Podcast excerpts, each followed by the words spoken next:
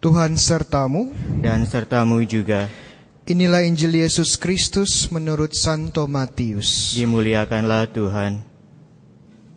Sekali peristiwa Yesus berkata kepada murid-muridnya, Apabila saudaramu berbuat dosa, tegurlah dia di bawah empat mata. Jika ia mendengarkan nasihatmu, engkau telah mendapatkannya kembali. Jika ia tidak mendengarkan engkau, bawalah seorang atau dua orang lain, supaya atas keterangan dua atau tiga orang saksi, perkara itu tidak disangsikan. Jika ia tidak mau mendengarkan mereka, sampaikanlah soalnya kepada jemaat. Dan jika ia tidak mau juga mendengarkan jemaat, pandanglah ia sebagai orang yang tidak mengenal Allah atau seorang pemungut cukai. Aku berkata kepadamu, sesungguhnya apa yang kamu ikat di dunia ini akan terikat di surga. Dan apa yang kamu lepaskan di dunia ini akan terlepas di surga. Dan lagi aku berkata kepadamu, jika dua orang di antara kamu di dunia ini sepakat meminta apa pun, permintaan mereka itu akan dikabulkan oleh Bapakku yang di surga. Sebab di mana dua atau tiga orang berkumpul demi namaku, aku hadir di tengah-tengah mereka. Demikianlah Injil Tuhan. Terpujilah Kristus. Saudara-saudara yang terkasih, kita mendengarkan Injil Matius 18. Injil Matius ini salah satu Injil yang sangat unik, karena dari keempat Injil, hanya Injil Matius yang menyebut secara eksplisit kata gereja, ya, kata gereja. Tetapi Injil hari ini tidak begitu jelas. Kenapa? Karena terjemahan Indonesia baru itu menggunakan kata jemaat, ya, kata jemaat. Tetapi menurut saya kurang tepat. Kata yang tepat adalah gereja. Gereja dari bahasa Yunani, ya. Bahasa Yunaninya apa? Ada yang tahu? Ya, bahasa Yunaninya eklesia, ya, eklesia. Kemudian kata eklesia ini diserap oleh bahasa-bahasa Eropa seperti bahasa ya, bahasa Prancis, leglis, bahasa Spanyol, iglesia dan kemudian diserap dalam bahasa Indonesia menjadi gereja, ya menjadi gereja. Dan di Injil Matius ada dua, ya dua kali Yesus menyebut gereja. Pertama saat Matius 16, masih ingat dua minggu lalu ada apa? dua minggu lalu atau tiga minggu lalu Yesus mendirikan gerejanya. Mendirikan gerejanya di mana? Bukan di Redemptor Mundi, ya, bukan. Di atas batu karang. Batu karangnya siapa? Santo Simon Petrus. Dan sekarang di ayat di bab 18 kita juga mendengar untuk kedua kalinya Yesus menyebutkan kata gereja. Konteksnya apa? Konteksnya adalah untuk saling mengkoreksi. Makanya dalam bahasa Latin ya uh, Injil hari ini disebut sebagai correctio fraterna, fraterna correctio. Dalam bahasa Indonesia bagaimana mengkoreksi secara bersaudara, ya, mengkoreksi saudara kita. Ya, frater, fraterna dari kata frater artinya saudara. Jika ada frater di sini, kita manggil frater sebenarnya sama saja dengan memanggil saudara. Ya. Bagaimana mengkoreksi saudara kita sendiri. Ya. Dan ini penting, kenapa? Kenapa Yesus melihat dalam gereja, Matius 18 ini sebenarnya sering disebut sebagai discourse on the church. Atau ajaran Yesus mengenai gereja. Dan salah satu fokusnya adalah tentang mengkoreksi ya anggota gereja. Kenapa? Kenapa mengkoreksi sangat penting? Karena siapa di sini yang tidak pernah salah? Bisa angkat tangan? Tidak pernah salah? Ya, nggak ada yang angkat tangan. Ya, karena semua salah. Pernah salah. Hanya dua orang di dunia ini ya yang tidak pernah salah. Ada tahu siapa? Yang pertama Kalau benar dapat pisang, ya. Tuhan Yesus, betul. Kedua siapa? Iya, Bunda Maria, ya Bunda Maria. Semuanya ya pernah salah. Saya juga termasuk.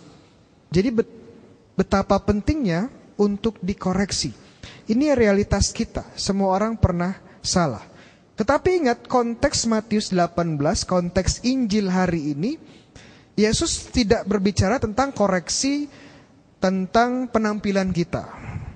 Tidak berbicara tentang mengkoreksi pembawaan kita, tidak. Jadi Tuhan Yesus tidak berbicara tentang mengkoreksi seorang teman ya atau sahabat yang rambutnya acak-acakan. Bukan. Yesus tidak berbicara tentang ya teman kita yang suka mendengkur. Tidak. Tuhan Yesus tidak berbicara mengkoreksi tentang teman kita yang suka ngupil. Ya, ngupil. Tahu ngupil kan? Ya. Tidak. Tuhan Yesus juga tidak mengkoreksi atau mengajarkan tentang mengkoreksi seorang teman yang UMR. UMR berapa? Masih ingat? Ya. Wujud muka rak karuan, ya. Bukan tentang itu. Yang dikoreksi Yesus adalah tentang kalau kita jeli adalah tentang dosa. Ini yang perlu dikoreksi. Dosa itu apa? Tahu dong ya, dosa itu apa? Dosa itu adalah sebuah pelanggaran terhadap Tuhan, terhadap hukum-hukum Tuhan. Dan pelanggaran ini Efeknya apa? Efeknya putusnya hubungan antara kita dengan Tuhan. Kalau ada satu hal yang membuat Tuhan Yesus marah, ini tidak lain adalah dosa.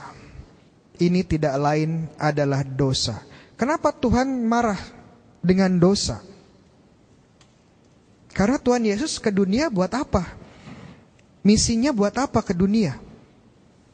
Ya untuk menebus kita dari dosa.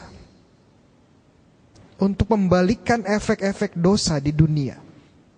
Tetapi kalau kita tetap ya keras kepala dan tetap hidup dalam dosa, itu sama saja menghina karya Yesus. Sama saja menolak cinta kasih Tuhan Yesus. Makanya wajar kalau Tuhan marah dengan orang, maaf, marah dengan dosa marah dengan dosa karena ini efeknya putus hubungan dengan Tuhan. Dan kalau kita sampai mati tetap putus hubungan dengan Tuhan, apa yang terjadi? Ya masuk neraka. Neraka itu apa? Kadang-kadang neraka kita pikir sebagai tempat yang penuh api ya Ya, di mana kita kalau masuk sana bisa dipanggang. Waduh, disiksa sama iblis-iblis. Tetapi itu hanya satu bayangan, gambaran, image tentang neraka. Neraka yang sesungguhnya adalah putusnya hubungan dengan Tuhan secara permanen. Secara permanen. Kita tahu apa yang membuat kita bahagia. Apa? Ada yang tahu? Yang membuat kita bahagia? Ya Tuhan sendiri. Hanya Tuhan yang bisa membuat kita bahagia. Tetapi kita terputus hubungan dengan sumber kebahagiaan ini. Untuk selamanya. Nah itu neraka. Ya, itu neraka. Jadi dosa luar biasa efeknya sehingga perlu dikoreksi. Perlu dikoreksi. Ada yang bertanya, Romo apakah kita perlu menyampaikan koreksi kita kepada dia? Ya, kok rasanya berat Romo? Apa cukup kita doakan saja? Ya, kita doakan saja. Jawaban saya tidak cukup didoakan. Didoakan baik, tetapi tidak cukup. Kenapa? Karena kadang-kadang orang yang diko, harusnya dikoreksi tidak tahu apa kesalahannya. Jadi perlu dikasih tahu. Kadang-kadang tidak sadar. Teman-teman pernah dengar istilah di psikologi namanya jendela Johari. Ya, jendela Johari itu adalah skema di mana kita dapat skema tentang pengetahuan diri kita.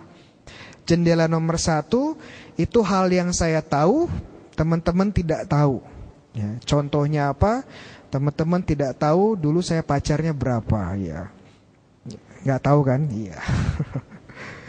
Jendela nomor dua skemanya adalah saya tahu, teman-teman juga tahu. Contohnya apa? Kita sama-sama tahu kalau saya ganteng, ya, sama-sama tahu.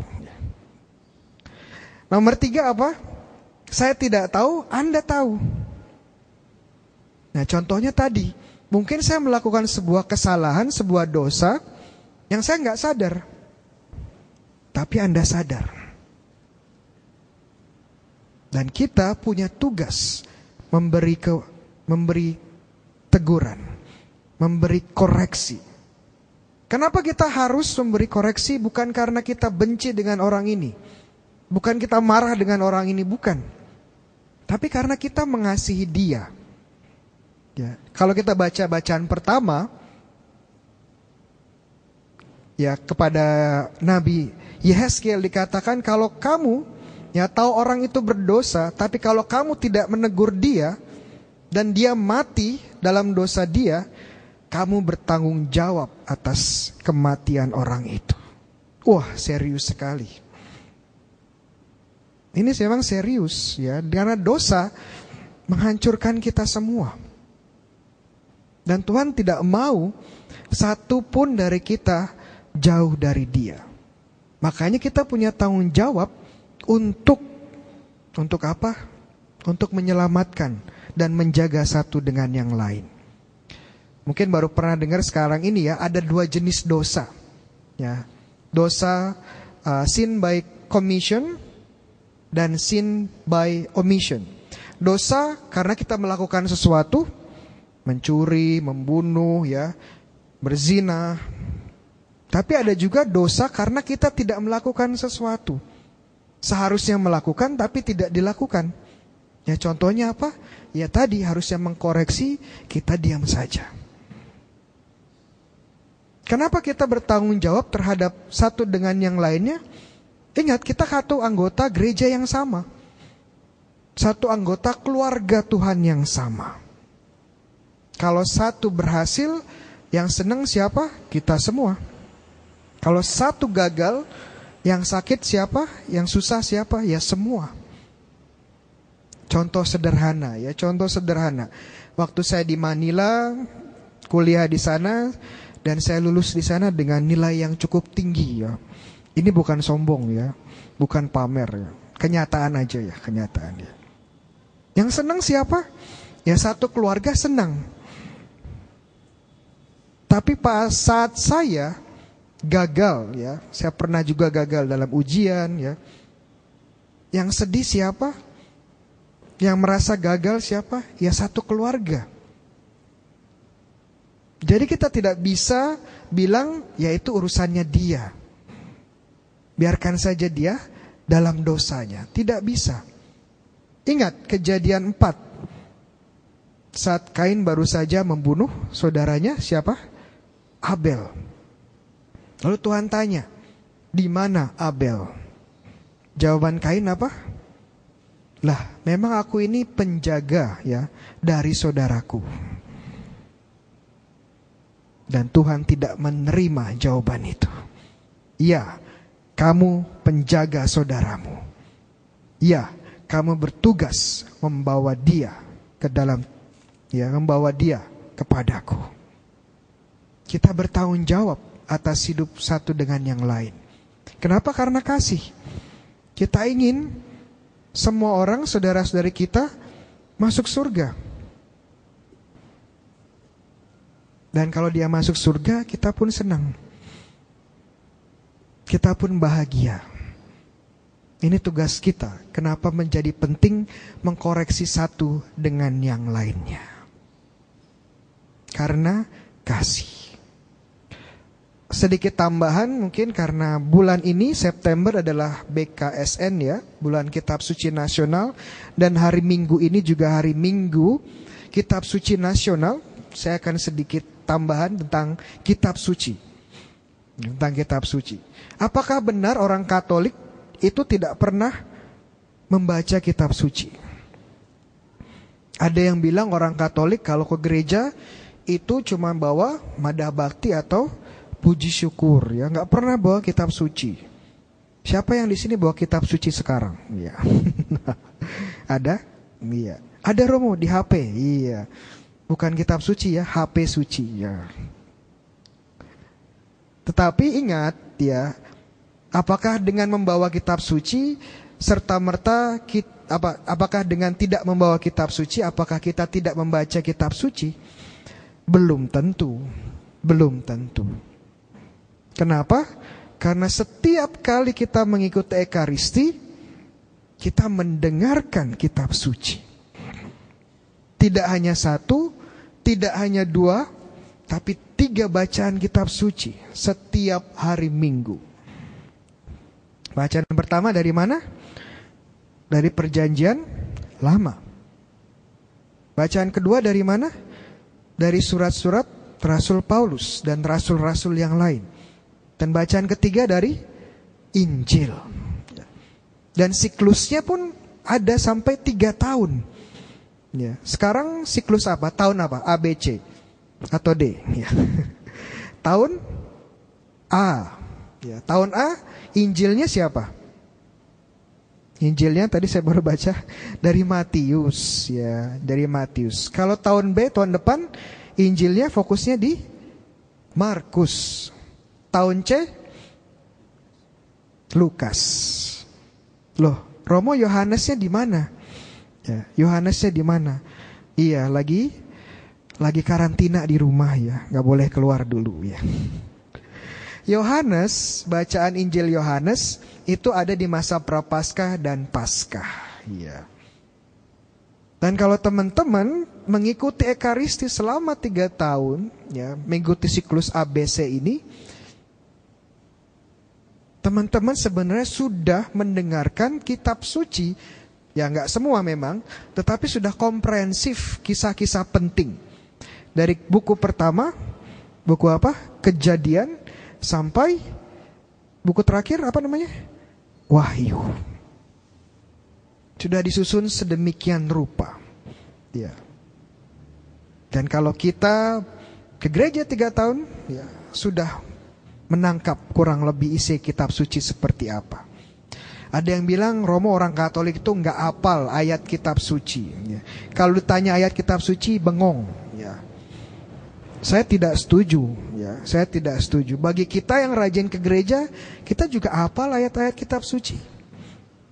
Ya. Mungkin ayatnya ya, nomor ayatnya, bab sama ayatnya mungkin agak lupa-lupa. Tapi kalau disebutkan langsung ingat. Ya. Langsung ingat. Contoh. Ini dari mana ya? Saya sebutkan ya. Nanti kalau benar jawabannya dapat pisang dua. Ya.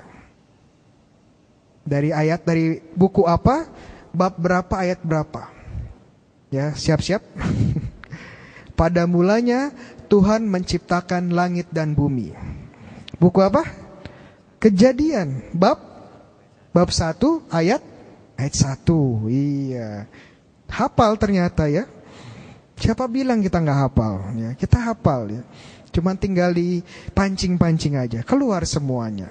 Kenapa? Karena kita ikut misa, tidak hanya menerima komuni, tapi juga mendengarkan sabda Allah. Ini panggilan buat kita tentunya karena sabda Allah ini warisan dari Tuhan Yesus sendiri buat kita. Jangan disia-siakan. Jangan disia-siakan. Santo Hieronymus ya, seorang bapak gereja dari abad keempat mengatakan, ya, tidak mengenal kitab suci sama saja tidak mengenal Tuhan Yesus. Jadi saya mengajak teman-teman menggunakan kesempatan bulan ini lebih aktif lagi membaca kitab suci, tidak hanya di misa. Coba strategi baru. 3 sampai 5 bab per hari ya dibaca. Dan insya Allah ya setelah satu tahun bisa katam ya bisa katam teknik sederhana bisa dicoba atau kalau teman-teman ingin lebih dalam lagi tentang kitab suci ya bisa mengikuti webinar online saya ya, setiap minggu ada Jadi banyak kesempatan buat belajar sebenarnya. Dan jangan disia-siakan. Untuk mengenal Yesus, untuk mengenal Tuhan kita. Mari kita bersama mencintai Yesus dengan mencintai sabda-sabdanya. Amin. Tuhan sertamu Dan sertamu juga. Inilah Injil Yesus Kristus menurut Santo Matius. Dimuliakanlah Tuhan. Sekali peristiwa Yesus berkata kepada murid-muridnya, Apabila saudaramu berbuat dosa, tegurlah dia di bawah empat mata. Jika ia mendengarkan nasihatmu, engkau telah mendapatkannya kembali. Jika ia tidak mendengarkan engkau, bawalah seorang atau dua orang lain, supaya atas keterangan dua atau tiga orang saksi, perkara itu tidak disangsikan. Jika ia tidak mau mendengarkan mereka, sampaikanlah soalnya kepada jemaat. Dan jika ia tidak mau juga mendengarkan jemaat, pandanglah dia sebagai orang yang tidak mengenal Allah atau seorang pemungut cukai. Aku berkata kepadamu, sungguh apa yang kamu ikat di dunia ini akan terikat di surga dan apa yang kamu lepaskan di dunia ini akan terlepas di surga.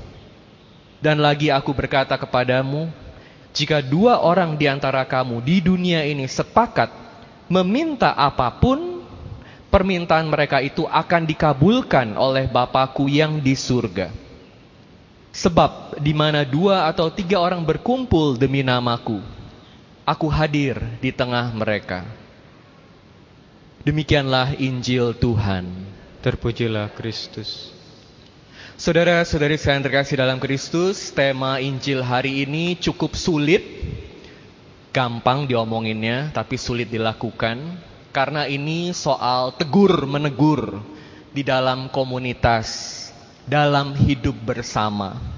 Kita jadi harus saling mengingatkan, menegur, kalau dalam bahasa teknisnya disebut koreksio fraterna.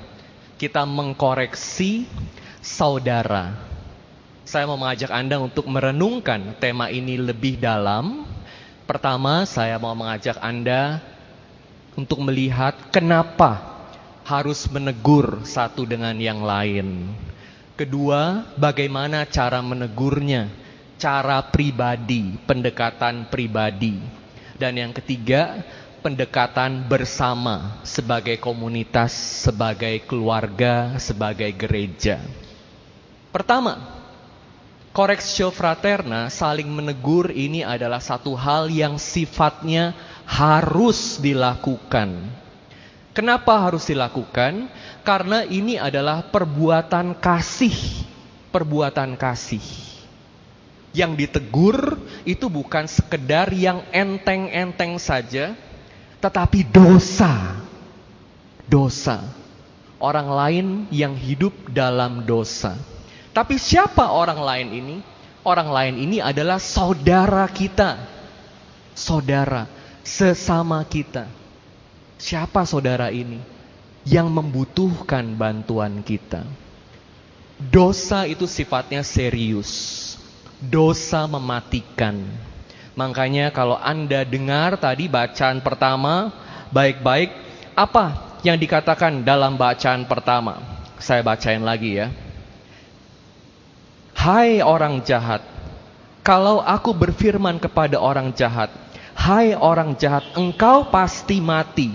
Dan engkau tidak berkata apa-apa untuk memperingatkan orang jahat itu supaya bertobat hidupnya, maka orang jahat itu akan mati dalam kesalahannya. Nah ini dengar baik-baik nih ayat ini. Tetapi daripadamu aku akan menuntut pertanggungjawaban atas nyawanya. Nah lo, jadi kalau kita hidup dengan orang yang hidup dalam dosa dan kita tidak menegurnya, kita tidak lakukan apa-apa, satu hari nanti Tuhan akan tuntut pertanggungjawaban dari kita. Ingat baik-baik. Tapi kenapa sering kali kita ini lari dari tanggung jawab untuk menegur? Ada banyak alasan. Mungkin karena kita punya kepentingan sama orang itu. Romo, dia kan partner bisnis saya. Kalau saya tegur dia, kita jadi ribut, bisnis kita kacau balau. Gimana dengan usaha saya, hidup saya? Lihat motivasinya pribadi karena aku. Romo, nanti kalau saya tegur istri saya, dia akan marah-marah, dia bisa katakan kata-kata yang pahit pada saya, dia bisa ungkit-ungkit lagi berbagai hal yang saya pernah lakukan di masa lalu yang salah. Jadi hubungan kami bukan jadi baik, malah jadi pahit. Aku lagi motivasinya. Aku takut. Aku takut diomongin jelek. Aku tahu takut relasiku jadi pahit. Atau bisa juga, ah udahlah biarin aja dia mau hidup dalam kesombongan, dalam dosa, dengan segala kenyamanannya, ya enak sekarang. Tapi nanti satu hari pasti ada yang namanya hukum tabur tuai. Rasain dia akan jatuh satu hari nanti. Ini malah lebih jelek lagi. Karena mau supaya orang lain betul-betul jatuh. Makanya sering kali kita tidak menegur karena alasannya selfish. Keegoisan kita. Kita hanya pikir diri kita sendiri aja. Makanya kita perlu belajar menegur saudara kita, sesama kita yang hidup dalam dosa. Pertanyaan selanjutnya. Jadi bagaimana Romo kita perlu menegur? Nah ini diajarin dalam Injil. Kita menegur dengan pendekatan pribadi. Kalau ada orang lain yang hidup dalam dosa, jangan digosipin. Bukan gosip, malah menjatuhkan. Atau didiemin aja. Tapi diajak ngobrol. Ayo kita ngobrol. Berdua. Gak langsung disebarin ke orang lain. Oh cari bolo, cari teman. Supaya bisa betul-betul bilang kepada dia, kamu salah dan bertobat. Bukan pendekatannya harus pribadi. Dan ini terjadi di semua tempat, semua kelompok. Seringkali kalau kita mau bilang orang lain salah, kan kita kan berposisi sebagai yang lebih baik, yang lebih tahu, yang lebih tinggi, yang lebih hebat. Aku superior. Ini terjadi antara bapak dan anak, mama dan anak, bos dan bawahan. Mungkin juga terjadi antara romo paroki dan umatnya. Tegur kamu salah, ya, keras sekali. Jadi mohon maaf kalau saya mungkin bisa seperti itu juga. Atau guru dan murid bisa terjadi karena posisinya harus menegur. Tapi kali ini kita diingatkan yang kita tegur itu bukan hanya anak kita, bawahan kita, umat kita, tapi saudara. Saat itu orang yang kita tegur itu menjadi saudara kita. Satu level. Nah, bagaimana kalau menegur saudara? Seringkali kita nggak sadar, kita main perintah aja, kurang jaga perasaan, Nah makanya yang perlu sangat diperhatikan saat menegur. Tanya pada diri kita sendiri. Apakah aku siap untuk menegur orang ini? Bukan karena aku mau menjatuhkan dia, menjelekkan dia. Tapi pertama-tama alasan yang paling dalam. Karena aku mengasihi dia. Dan mau supaya dia jadi baik. Mau supaya dia berubah, bertobat kembali pada jalan Tuhan. Jadi saat itu aku perlu melihat saudaraku yang bisa jadi anakku, istriku, suamiku, bawahanku, bahkan bosku, tapi dia adalah saudaraku. Bukan hanya tentang kesalahannya, tapi dia adalah seorang manusia dengan segala kelebihan dan kekurangan, dengan segala impian, dengan segala keterbatasan, dengan segala situasinya. Orang ini yang aku tegur lebih daripada sekedar kesalahannya. Jadi mesti bedain antara kesalahannya dan orangnya. Yang kita tegur adalah kesalahannya, bukan orangnya. Bukan karena dia mencuri, lalu dia otomatis jadi pencuri. Bukan karena dia berbohong, otomatis dia jadi pembohong. Mesti dibedain, jangan dicap. Dan saat itu kita juga perlu percaya bahwa orang seperti ini bisa berubah dengan rahmat Tuhan. Dan kita perlu yakinkan dia bahwa aku bersedia berjalan bersama kamu dalam proses perubahan kamu. Gak gampang untuk negur orang yang berdosa, apalagi hidup dalam situasi dosa, dan dosa sudah menjadi bagian yang mendalam dari dirinya. Makanya Yesus bilang, kalau masih nggak mau denger, masih nggak mau denger, panggil orang lain. Uh, mungkin kita cepat-cepat berpikir, oh ini artinya cari bolo dong Romo, cari pendukung supaya makin banyak yang bilang kepada dia, dia ini salah.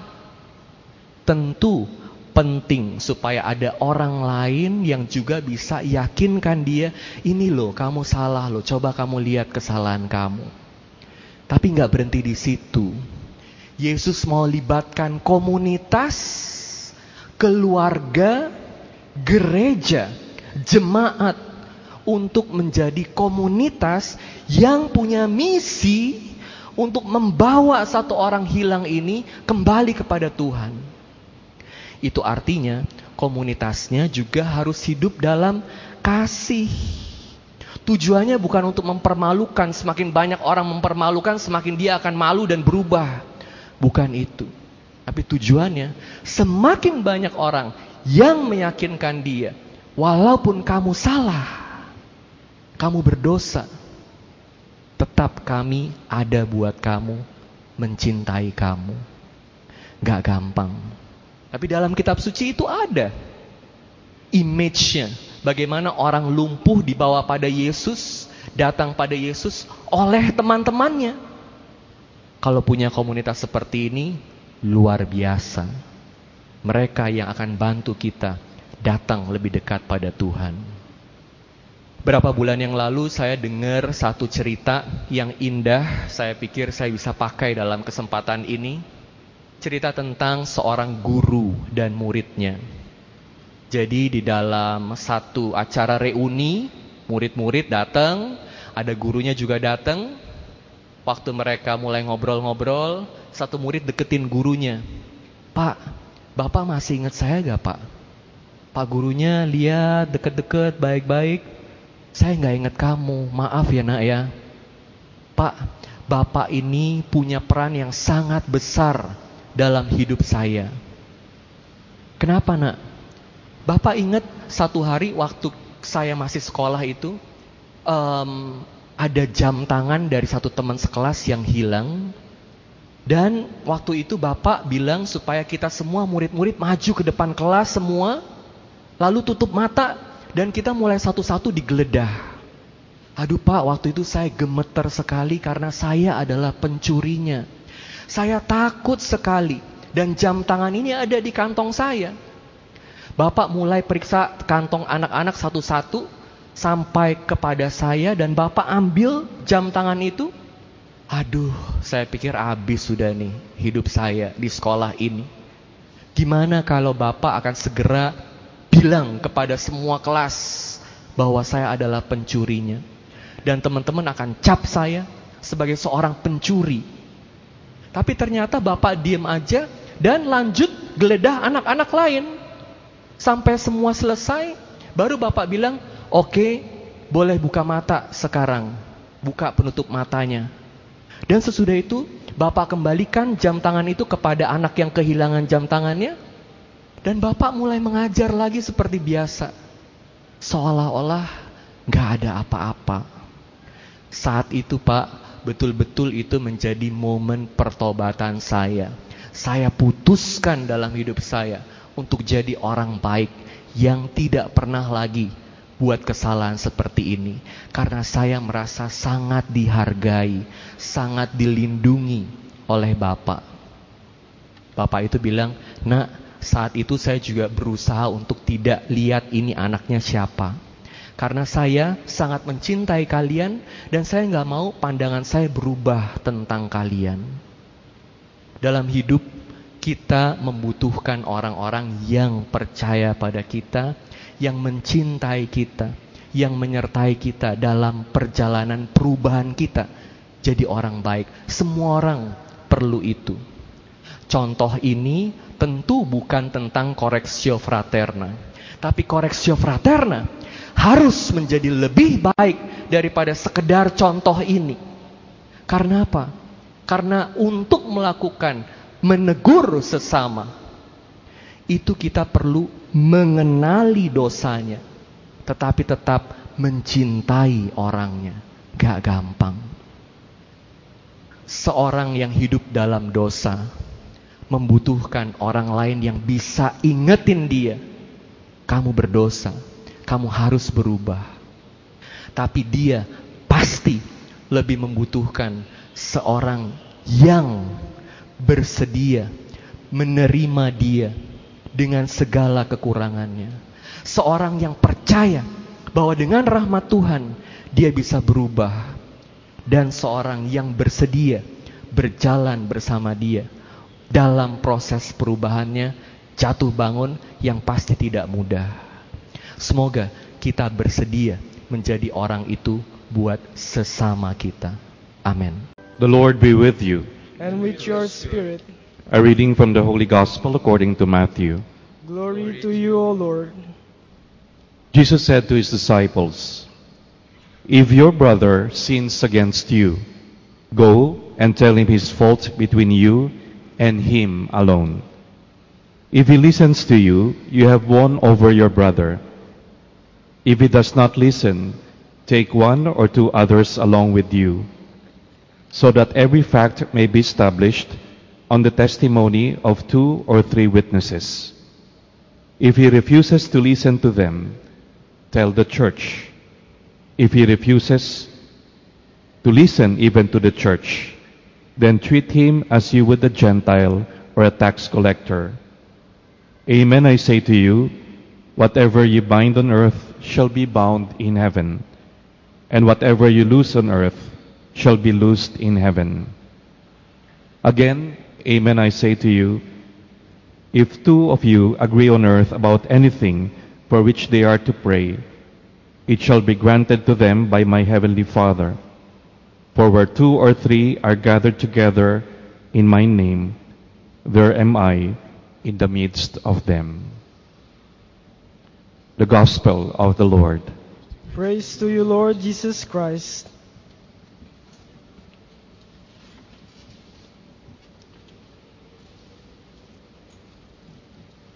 Have you heard the Gospel that we just read?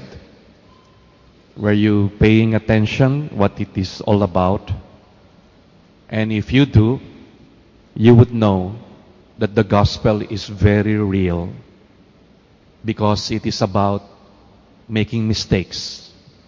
It's about hurting people. It's about getting offended by others.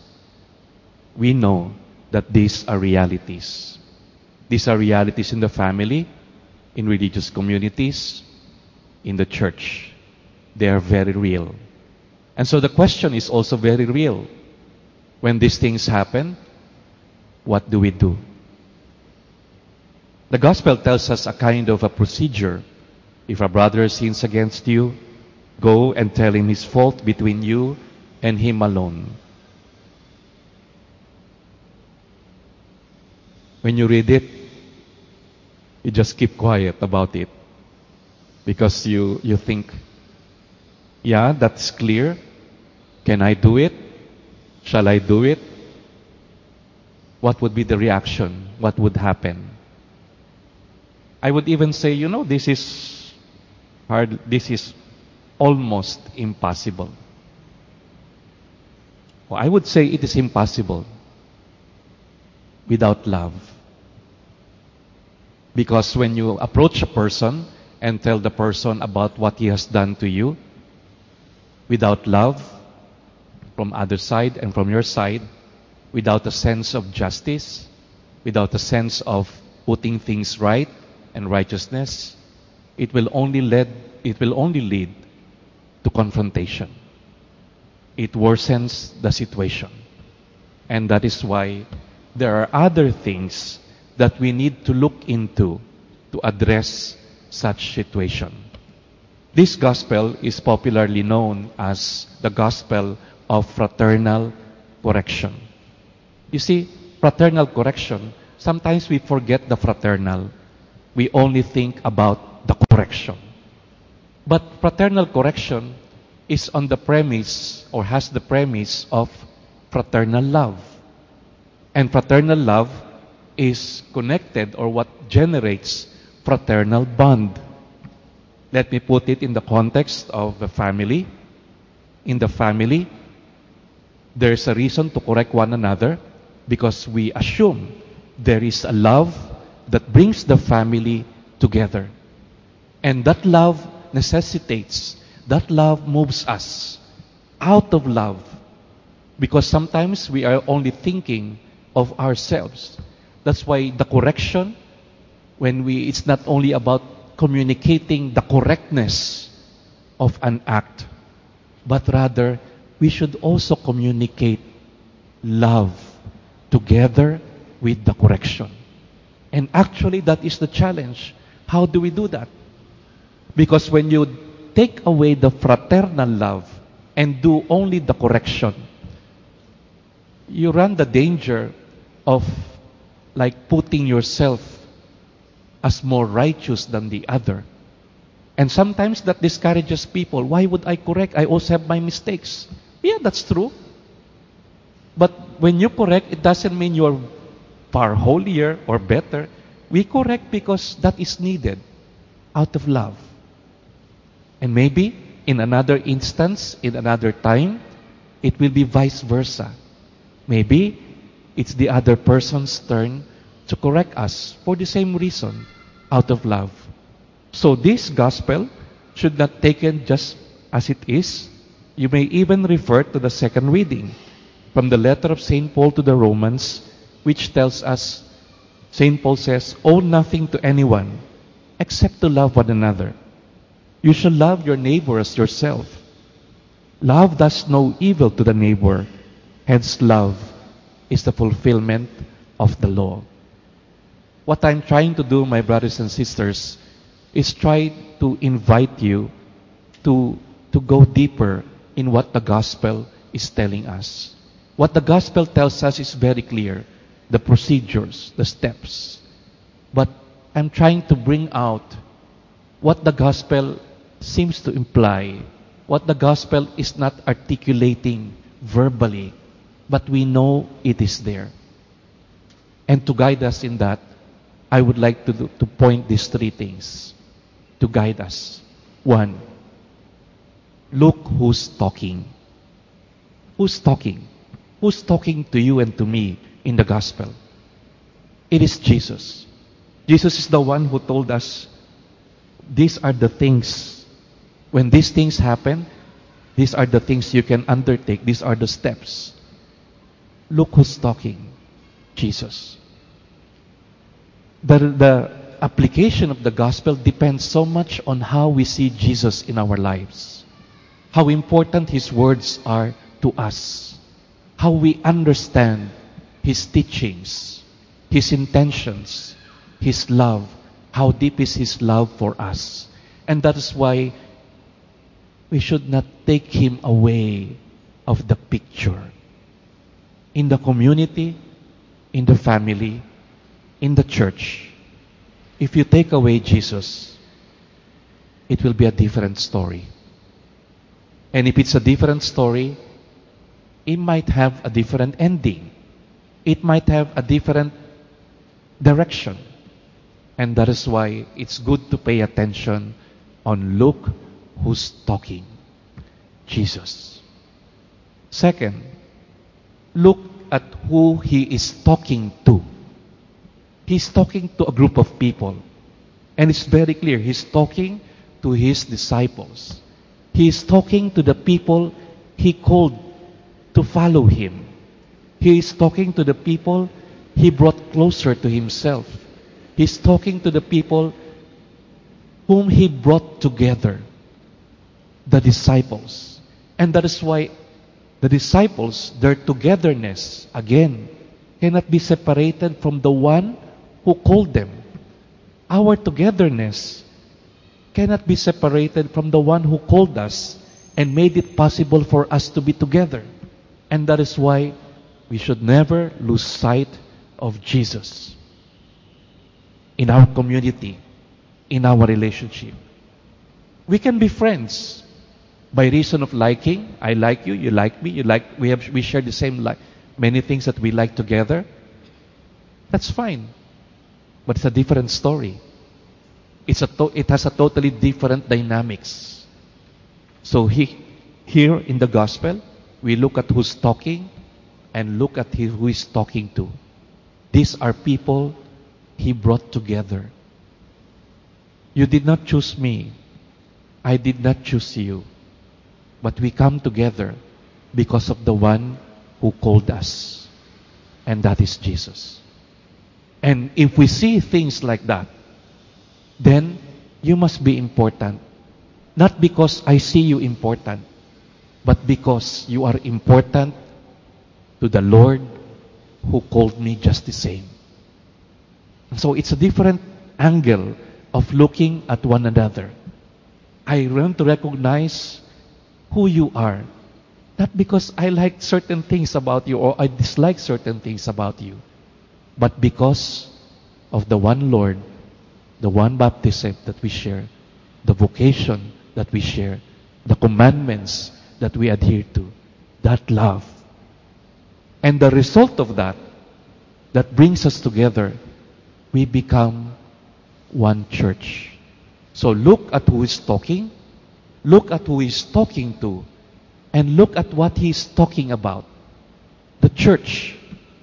He brought the people together to become a church, to share the same faith and the same baptism.